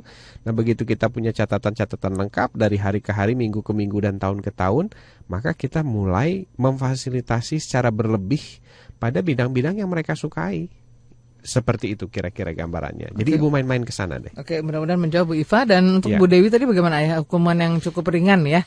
Nah, tapi sebelum kita berikan ini kita juga sudah ada penelpon lagi kita tampung dulu Oke. pertanyaannya. Selamat malam Smart FM. Selamat malam. Selamat malam dari siapa di mana Ibu? Maaf? Assalamualaikum dari Nurli, Maaf. Waalaikumsalam suaranya Ibu? hilang-hilang ibu Nurlina dari Sumatera Utara. Ibu Nurlina di Medan. Ibu boleh langsung ke pertanyaannya Ibu? Ya, saya ingin berbagi berbagi sedikit sama ayah dan Mbak Nancy. Iya Eh, boleh Ibu, cuman karena eh, ini eh, apa suaranya hilang-hilang, jadi mungkin bisa dimanfaatkan langsung saja. Ah, ayah kalau orang yang mudah menangis, Iya Nah, ini Nah, hilang lagi. Oke, sayang sekali tidak kita tangkap dengan jelas, Ibu. Iya. Suaranya mohon maaf. Kita SMS saja kalau mungkin eh, ada gangguan cuaca lebih mungkin lebih jelasnya di SMS saja silakan kirimkan pertanyaannya ke 0812111299. Kalau Bu Dewi tadi bagaimana ya tanggapannya dengan hukuman eh, yang ringan ya tadi untuk Ya, anaknya? eh, jawaban lengkap saya itu sudah dibukukan di sebuah buku yang berjudul Ayah Edi Menjawab. Bu. Bukunya warna hijau, Ibu bisa dapatkan di Gramedia. Tapi gambarannya kira-kira begini, Bu. Anak kita itu kalau kita ingin berikan eh, apa batasan, kita perlu menetapkan aturan satu kasus satu pasal. Satu kasus satu pasal persis KUHP ya. KUHP itu jadi tebel kan itu berdasarkan pasal-pasal kasus gitu. Nah, misalnya begini. Kasusnya anak kita di rumah tidak mau membereskan mainan. Satu pasal. Nah, pasalnya itu berisi setiap main nanti kalau selesai harus dibereskan. Nah, dibereskannya bagaimana caranya, teknisnya dijelaskan sama ibu. Yang ini begini, begini, begini. Jika tidak, nah ada jika tidak, jika tidak maka dibuatkan konsekuensi atau kita sebut lazimnya biasanya hukuman. Nah, hukuman ini jangan menyiksa, jangan menyakiti. Buatlah hukumannya mengurangi kenikmatan. Misalnya, kalau kamu tidak bereskan mainan, maka mainannya nanti ibu yang simpen, baru boleh main lagi dua bulan mendatang. Atau contoh lain, kalau kamu tidak bereskan mainan, maka ah, kamu tidak boleh nonton film kesukaan kamu. Atau apa pun, tidak boleh main sepeda. Nah, begitu dia melanggar, nggak usah banyak bicara, nggak usah banyak teriak. Karena kebanyakan yang saya perhatikan, eh, banyak orang tua itu yang neto banyak ngomong tapi nggak dilaksanain. Eh, sudah kita cuma bilang eh, oke kamu melanggar ya sekarang berarti kita laksanakan. Kalau dia misalnya nolak dan sebagainya oke tidak ada alasan. Cukup nah kalau misalnya dia nggak terima oke pasal berikutnya muncul. Kalau misalnya kamu tidak terima maka kamu akan kena konsekuensi berikutnya. Jadi ada namanya pasal-pasal berlapis kalau dalam KUHP itu ya. Jadi kalau dia gini gini gini maka kena yang ini. Sampai akhirnya dia berhasil menerima. Tapi jangan lupa, Ibu, pada saat anak kita merapikan, maka berikan dia reward. Nah, saya menggunakan sistem koin di rumah Ya. dan itu sangat efektif di rumah saya. Itu sistem koin kebaikan namanya. Setiap kali dia melakukan koin kebaikan, oke dapat satu koin. Ada yang dapat satu koin, ada yang dua koin, tiga koin dan sebagainya. Misalnya makan sendiri, tidak disuapi, itu dapat satu koin. Makan sendiri tidak disuapi, habis tepat waktu-waktunya dapat dua koin. Itu mereka sangat rapi dan teratur begitu. Karena eh, itu sesuai dengan mekanisme hukum anak-anak dan batas-batas. Nah, hanya sering kali kita tidak konsisten. Jadi konsisten ini benar-benar harus dijaga. Kemudian sering kali juga aturan mainnya tidak lengkap. Nah, jadi harus dilengkapi, konsekuensinya harus jelas. Nah, kemudian sering kali juga aturan mainnya sering tidak dibuat secara wajar. Kenapa? Karena baru kita buat pada saat kita sedang marah-marah. Oh udah kalau begini begini gini, udahlah nggak gini gini gini. Nah itu biasanya kebiasaan kita. Makanya kalau kita mau buat aturan main buat anak-anak kita, usahakan jangan pada saat kasusnya terjadi dan kita sedang emosi. Nanti aturannya nggak beres itu. Bisa-bisa terjadi terlalu berat aturannya, hukumannya terlalu keras. Akhirnya begitu kita udah nggak marah, duh kasihan amat ya masa sih salahnya segitu dapat hukumannya segini. Akhirnya nggak konsisten dan anak-anak akan bilang ah orang tua kita mah nggak usah diikutin, omongannya nggak bisa dipegang atau orangnya tidak konsisten, tidak tegas. Kuncinya di sana bu. Oke, tapi saya harus tegas sama waktu ya, ya. Oke, boleh, Pak. Kita break dulu ya. Siap. Tapi anyway, saya juga mau ucapkan terima kasih untuk Ari Dwi di Tangerang Iya. sudah memberikan jawabannya atas tadi kuis saya tentang 10 Michael dan Anda bisa sebutkan tiga di antaranya. Ini ahlinya di bidang apa dan terima kasih juga untuk eh, Ibu Eli Merjan Ismail di Makassar, Bu Nurul di Medan. Terima kasih tidak ketinggalan untuk Bu Sri di Semarang yang juga sudah turut menjawab. Ibu Nur di Kendal juga terima kasih. Oke, sampai Kendal Eh, juga kita ya. betul. Pak Sidik di Medan terima kasih juga dan terima kasih juga untuk eh, Pak Triadi di Semarang. Eh, tidak ketinggalan juga saya mau mengucapkan terima kasih untuk eh, siapa lagi nih ayo banyak sekali ya yang ikut eh, menjawab pertanyaan kita ada Syafiga di Jakarta. Terima kasih juga. Alhamdulillah. Semoga mudah-mudahan ini petunjuk uh, Indonesia bakal punya memiliki banyak sekali orang-orang jenius ya ya. Juga Dan anak-anak jenius, Anak-anak jenius ya, Syafiqa di Jakarta. Kita akan kembali selepas beberapa pesan berikut dan pastikan nanti di akhir acara ada beberapa nama ya, ada dua nama yang akan kita sebutkan yang ya. berhak untuk mendapatkan uh, hadiah menarik dari ayah berupa buku maupun CD. Kami akan segera kembali. Kita kembali lagi untuk Anda dan ah, terima kasih banyak untuk Anda yang sudah mengirimkan jawaban untuk quiz kita atau game kita tentang uh, 10 nama Michael dan Anda bisa sebutkan beberapa di antaranya tiga eh, paling sedikit di antaranya dan ini ahli atau juga uh, kehebatannya di bidang apa. Terima kasih banyak sudah banyak uh, juga SMS SMS yang uh, masuk ini dari berbagai ini ayah ya pelosok uh, negeri. pelosok betul pelosok negeri. Terima kasih untuk uh, partisipasi anda.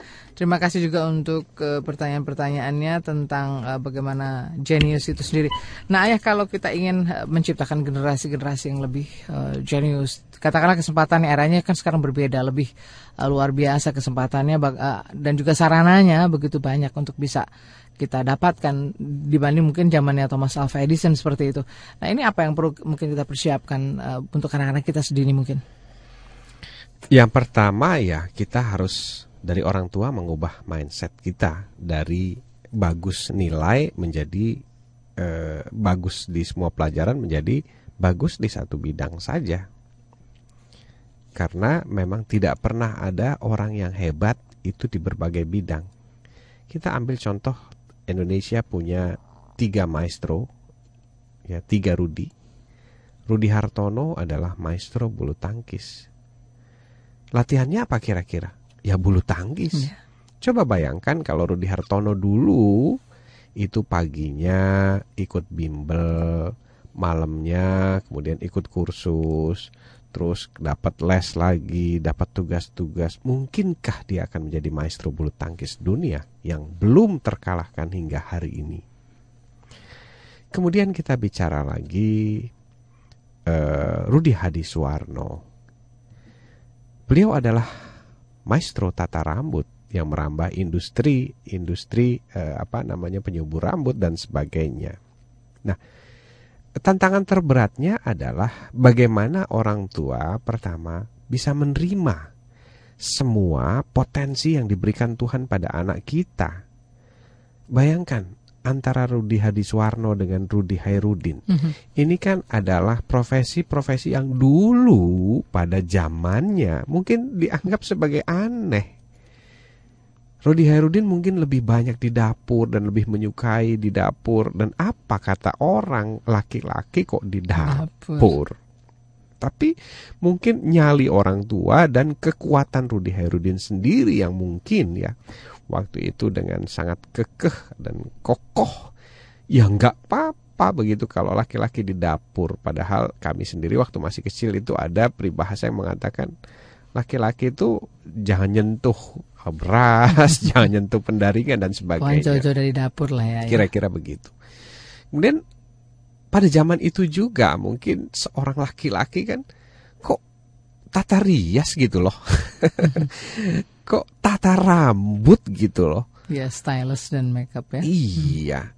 Tapi faktanya bahwa Tuhan menciptakan manusia yang membuat boneka Barbies pun sebenarnya ya biasa-biasa saja. Laki-laki ya biasa-biasa saja, tidak ada masalah dengan itu. Nah, hal-hal seperti inilah yang perlu kita ubah dari mindset seluruh para orang tua di Indonesia supaya nanti kita bisa dengan legowo, tidak memaksakan eh, keinginan-keinginan orang tua agar anaknya menekuni profesi sejuta umat. Hmm. Apa sih profesi sejuta umat?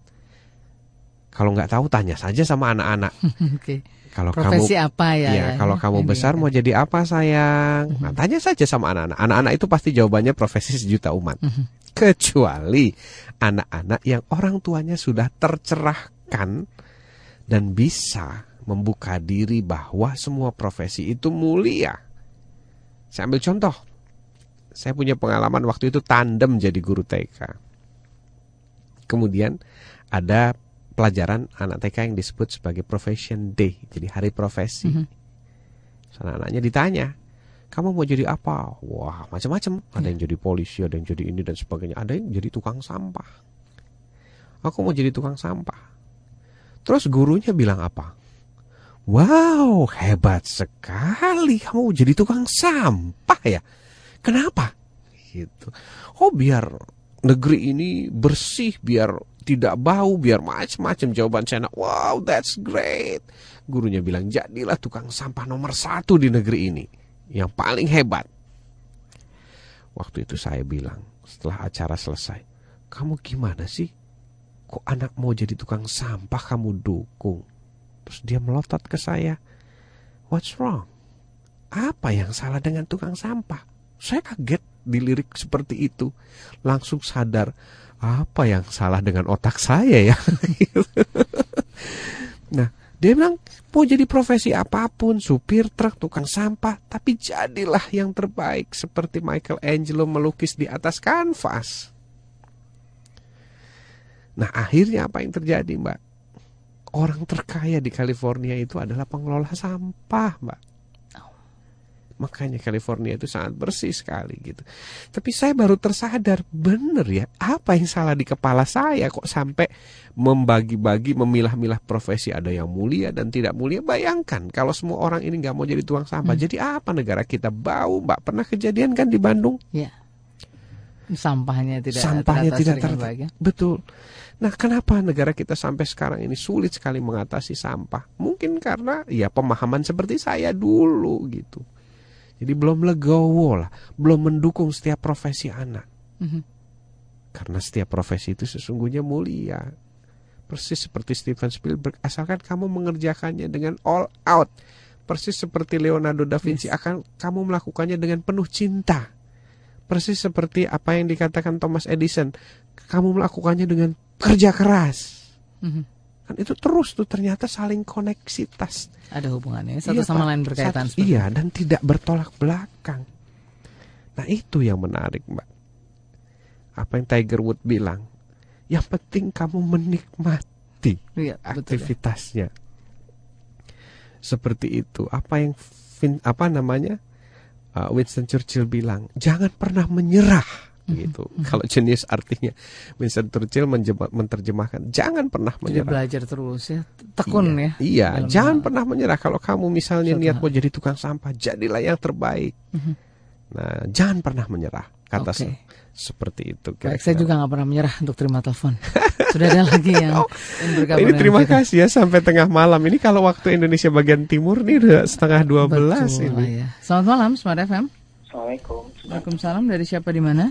Dari Pak Taufik di Medan. Oh, silakan Pak Taufik. Assalamualaikum Ayah. Selamat. Eh, Waalaikumsalam Pak Taufik. Uh, ini Ayah berkaitan dengan definisi apa genius ya. Iya. Kalau saya pribadi melihatnya, sebab deh kita bicara definisi itu kan hanya tatanan-tatanan deskripsi yang menjelaskan apa yang kalau menurut kita yang perlu itu adalah orang tua memfasilitasi mengobservasi dan membantu Ananda tercinta menjalani hidup sesuai dengan pesan Tuhan. Action begitu ya Pak? Iya. Contoh terakhir dalam beberapa hari ini Ananda Akila kan sudah mulai bisa ngomong ayah. Iya. Kalau misalnya kita dia sudah berapa bulan eh berapa tahun ya satu Pak? Satu ya? tahun satu bulan ayah. Satu tahun satu bulan. Jadi kalau misalnya lagi kita bilang bundanya yang cerita kupu-kupu, beliau langsung merefleks menyebut papa kita hmm. biarkan aja dia bermain. Kalau Ananda Faiz itu kan sapi, dia bermain dengan tatamu. Ayah bilang kan biarkan aja kita ikutin bahasa yang penting dia perlahan-lahan mengobservasi dan akan berkembang kan. Iya betul. Kejadian barusan tadi malam menjelang tidur, Ananda Faiz bilang memang di kamar kita ada satu kotak kecil itu untuk masak kue dan karena proses pindah ini kan bareng-bareng bermain ke mana-mana. Ya. Faiz bilang, ayah aku mau memasak. Ini mau dimasukkan di dalam oven. Bundanya bertanya, oven di mana? Itu loh itu kan lift tidak lift tidak dipakai. Sekarang dia menjadi oven. Dan dia sebagai gitu hmm. jadi kita melihat itu memang itulah ya. Kita definisi genius itu yang penting kita seperti kata ya tadi belief system kita kuatkan sehingga pada akhirnya kita bisa membantu mengarahkan anak-anak tercinta dan akhirnya let's make Indonesia strong from home memang berjalan dan terwujud. Ya persis terima kasih ayah. Ya terima kasih kembali Pak Waalaikumsalam warahmatullahi mau ditanggapi ya silakan. Iya, jadi uh, saya setuju apa mm -hmm. yang disampaikan Pak Topik yang diusulkan. Jadi Pak Taufik lebih mengarah semuanya kepada ayolah sekarang kita sudah tahu nih mhm. definisinya. Mm -hmm. Actionnya kapan gitu loh. Ya. Jadi percuma saja kita bicara panjang lebar kalau no action, talk only kan gitu. Nah okay. itu. Tadi kan ayah juga menyampaikan bahwa uh, pintar saja nggak cukup, tapi juga harus punya karakter begitu ya. Nah oh, ini ya. bagaimana kita uh, menyikapi hal ini ke dalam uh, tadi kita menciptakan generasi yang jenius saya. Nah itu pertanyaan jenius mbak. Waduh. Itu pertanyaan jenius. Terima kasih ini baru ayah yang bilang saya jenius. Oh, silakan ayah. Jadi ternyata begini Mbak, sejarah itu menyatakan bahwa eh, jenius itu definisinya bermacam-macam. Yang sama itu cuma satu. Mhm. -huh. Semua para jenis menyatakan berkarakter. Berkarakter. Jadi kebutuhan karakter itu adalah eh, standar, default, built-in. Semua jenis menyatakan itu. Dan semua jenis memiliki itu memiliki itu. Aha. Karakter.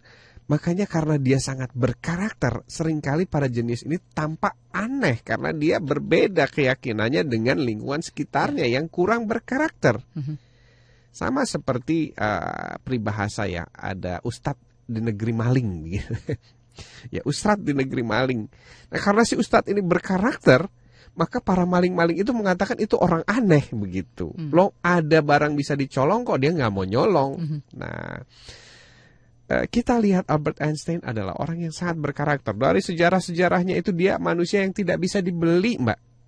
Gitu bahkan oleh Hitler sendiri, orang yang paling ditakuti di dunia, dia nggak takut. Nggak okay. takut dia. Nah, apalagi Thomas Edison, Mbak. -hmm. Dia adalah orang yang sangat bersyukur pada Tuhan melebihi dari apa yang pernah orang-orang yang saya saksikan ya. Bahkan dia pernah bilang begini pada saat pabriknya kebakaran. Biarlah semua kesalahan kita hancur bersama api yang membakar itu semua. Mari kita cari hikmahnya dan mari kita bangun kembali sesuatu yang lebih baik dari sebelumnya. Bayangkan mbak pabrik yang dibangun sejak usia muda mm-hmm. kemudian terbakar pada saat Thomas usianya 50 tahun dan dia harus membangun ulang pabriknya. Bayangkan kalau orang yang tidak penuh syukur, Mbak. Dia tidak panik, dia tidak panggil 911, malah dia bilang sama anaknya, "Nak, tolong bangunkan ibu." Dia kan belum pernah lihat ini kembang hmm. api yang sangat besar tuh. Nah sekaranglah saatnya kita nonton kembang api yang paling besar di dunia. Jadi pabriknya kan meledak duas duas duas duas. Nah dia sangat berkarakter. Dia penuh sekali rasa syukur. Dia sangat percaya pada Tuhan bahwa segala sesuatu itu sudah terjadi karena uh, sebuah takdir, sebuah garis di mana kita harus cari hikmahnya bukan panik. Yang lain-lain lagi kita bisa lihat ya. Dan seperti itu. Jadi seorang jenius katakanlah kalau dia mulai kehilangan karakternya maka dia akan tumbang. Mm-hmm. Maka dia akan tumbang. Kita bisa lihat salah satu contoh di sini. Tiger Wood. Yes.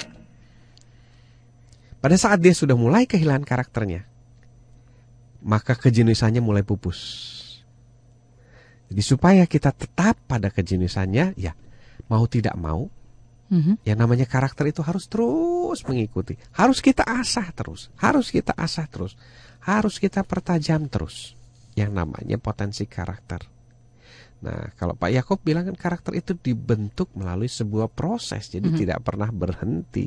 Kenapa? Karena waktu kita bicara tentang karakter selalu ada faktor pengaruh yang kuat sekali untuk kita melakukan hal-hal yang tidak baik, termasuk saya. Saya juga sangat terpengaruh banyak sekali hal-hal yang berubah gitu dan saya coba kembali lagi tarik kembali lagi tarik kembali lagi karena saya yakin bahwa unsur jenius dan karakter itu adalah satu kesatuan seperti mata uang ibarat angka dan gambar. Oke, jadi bolak-baliknya ya, ya ya. Iya, begitu. Baik, kita akan coba cari siapa sebetulnya yang malam hari ini akan mendapatkan keberuntungan ya, mendapat CD maupun buku. Nanti kita akan cari dua orang yang beruntung untuk uh, tentunya mendapatkan hadiah ini karena tadi sudah menjawab kuis yang diberikan oleh ayah tentunya memilih beberapa Michael di antaranya dengan bidang keahliannya. Jangan ke mana-mana, kami akan segera kembali dengan nama-namanya selepas beberapa pesan berikut ini. Terima kasih Smart Listener, kita masih bersama Anda dan bahasan tentang Genius sudah sampai di sesi yang terakhir. Dan nanti kita akan coba uh, tanyakan pada Ayah Edi. Kalaupun tadi kita sudah menyikapi begitu banyak juga tanggapan tentang jenius. Nah ini apa sih yang sebetulnya mungkin tadi kita juga perlu uh, cermati terlebih dahulu. Dan mungkin paradigma apa yang perlu kita juga uh, rubah sehingga nanti kita menemukan yang sesungguhnya dari uh, makna jenius itu sendiri. Dan ini bisa kita uh, langsung tadi gali terhadap anak-anak kita dan kita bisa tentunya mengembangkan mereka dan juga menggali apa yang menjadi potensi mereka. Dan nanti kita juga di akhir acara akan menyebutkan dua nama yang mendapatkan kesempatan untuk uh, mendapatkan hadiah menarik dari ayah ada CD CD Inspirasi Pendidikan maupun uh, buku kedua Ayah Edi dari Tangga Pustaka ya, terbitan Tangga Pustaka. Nah, Ayah, nah sekarang kalau kita ingin menyiapkan generasi-generasi yang memang uh, luar biasa, katakan tadi bukan hanya sekedar jenius dia pintar, tetapi juga punya karakter. Apa yang perlu kita mungkin pupuk dari dini, lalu juga mungkin bagaimana dengan lingkungan sekitar supaya ini juga tetap bisa sinergi dengan baik. Uh, yang pertama, para jenis dunia itu selalu memiliki orang tua yang percaya dirinya tinggi uh, kita lihat Thomas Edison. Nancy Elliot bukan siapa-siapa, dia ibu rumah tangga single parent, tapi dia percaya dirinya sangat tinggi dan sangat positive thinking.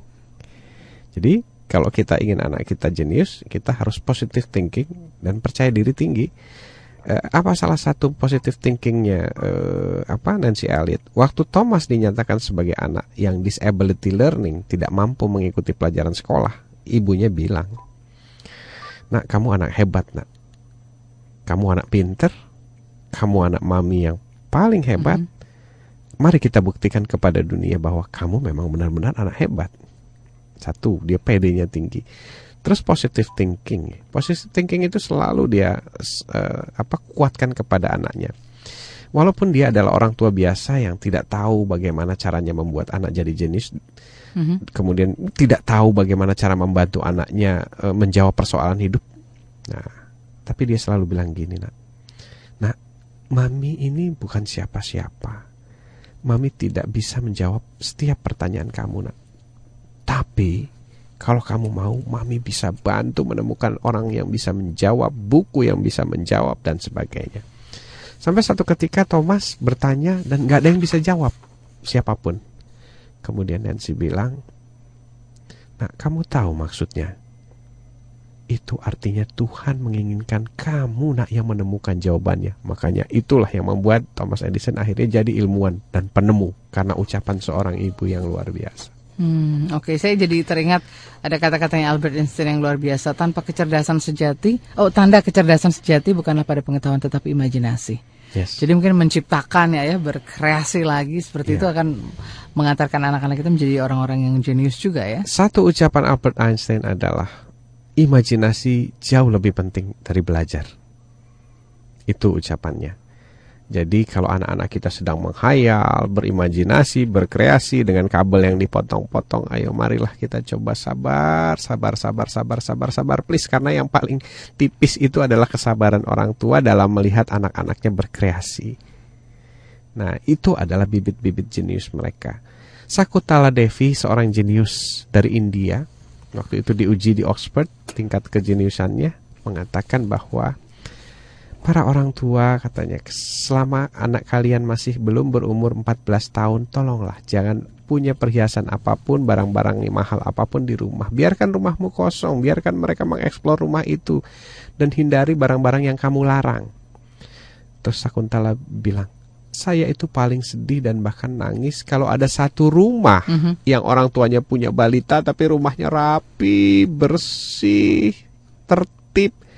Kenapa katanya? Karena saya yakin pasti saraf-saraf anaknya itu sudah habis terbonsai. Nah begitu kira-kira.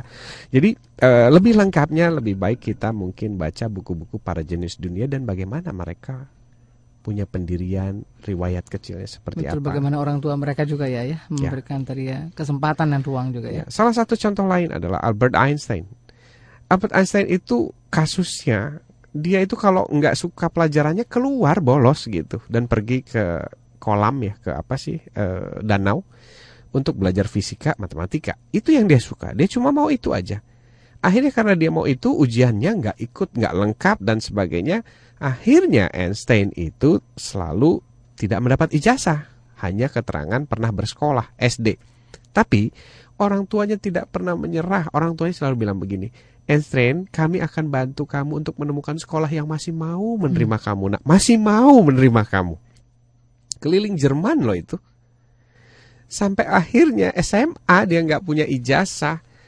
Orang tuanya bilang, di Jerman tidak mungkin nak kamu kuliah. Ayo kita cari negara yang mungkin masih mau menerima kamu. Salah satu opsinya adalah Swiss. Kenapa Swiss? Karena dia negara netral. Mudah-mudahan masih mau menerima kamu.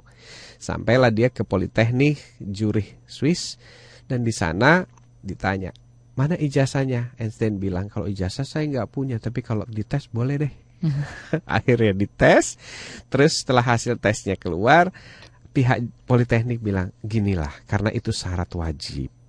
Maka coba kamu balik ke Jerman, sekolah setahun aja untuk khusus dapetin ijazah. Habis gitu langsung kamu diterima di sini kok.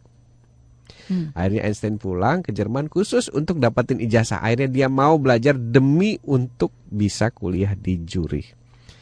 Dan ya itulah riwayat Einstein. Tapi di situ orang tuanya penuh kesabaran. Dia bisa menerima anaknya yang katanya bermasalah hmm. zaman itu ya, hmm. yang nggak mau sekolah. Jadi nggak dipukulin itu Einstein, nggak ditekan, nggak apa ya sudah ya inilah anakku. Aku apa sih yang bisa aku bantu nih supaya Einstein ini masih bisa sekolah terus gitu. Hmm. Eh malah setelah di Zurich dia menjadi orang yang sangat jenius karena begitu kuliah kan sudah spesialisasi. Ya. Nah, di situlah Einstein dinyatakan sebagai jenius dunia terus sampai akhir hayatnya.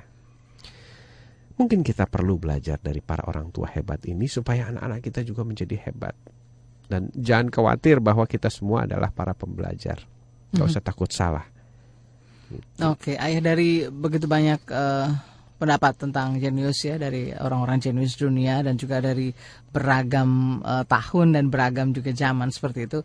Ada satu hal yang menarik tadi bahwa dikatakan mereka semua saling berkaitan ya, saling mendukung satu sama saling lain. Mendukung satu sama ya, lain walaupun berbeda pendapat. Berbeda pendapat, tetapi intinya adalah bagaimana kita fokus dan tekun. Nah, bagaimana uh, kita menyiapkan diri kita sebagai orang tua untuk tadi mengantarkan anak-anak kita menjadi orang-orang yang jenius. Apa saja yang mungkin perlu kita persiapkan sebagai uh, point view-nya dari apa yang kita ulas tentang jenius? Keterbukaan pikiran keterbukaan pikiran bahwa yakinlah anak kita adalah makhluk sempurna yang diciptakan oleh Tuhan. Mm-hmm. Nah, kita coba ingat-ingat ini kalimat terakhir dari Ludwig van Beethoven ya. Bahwa anak jenius itu adalah nature and nurture. Mereka adalah kombinasi dari nature and nurture.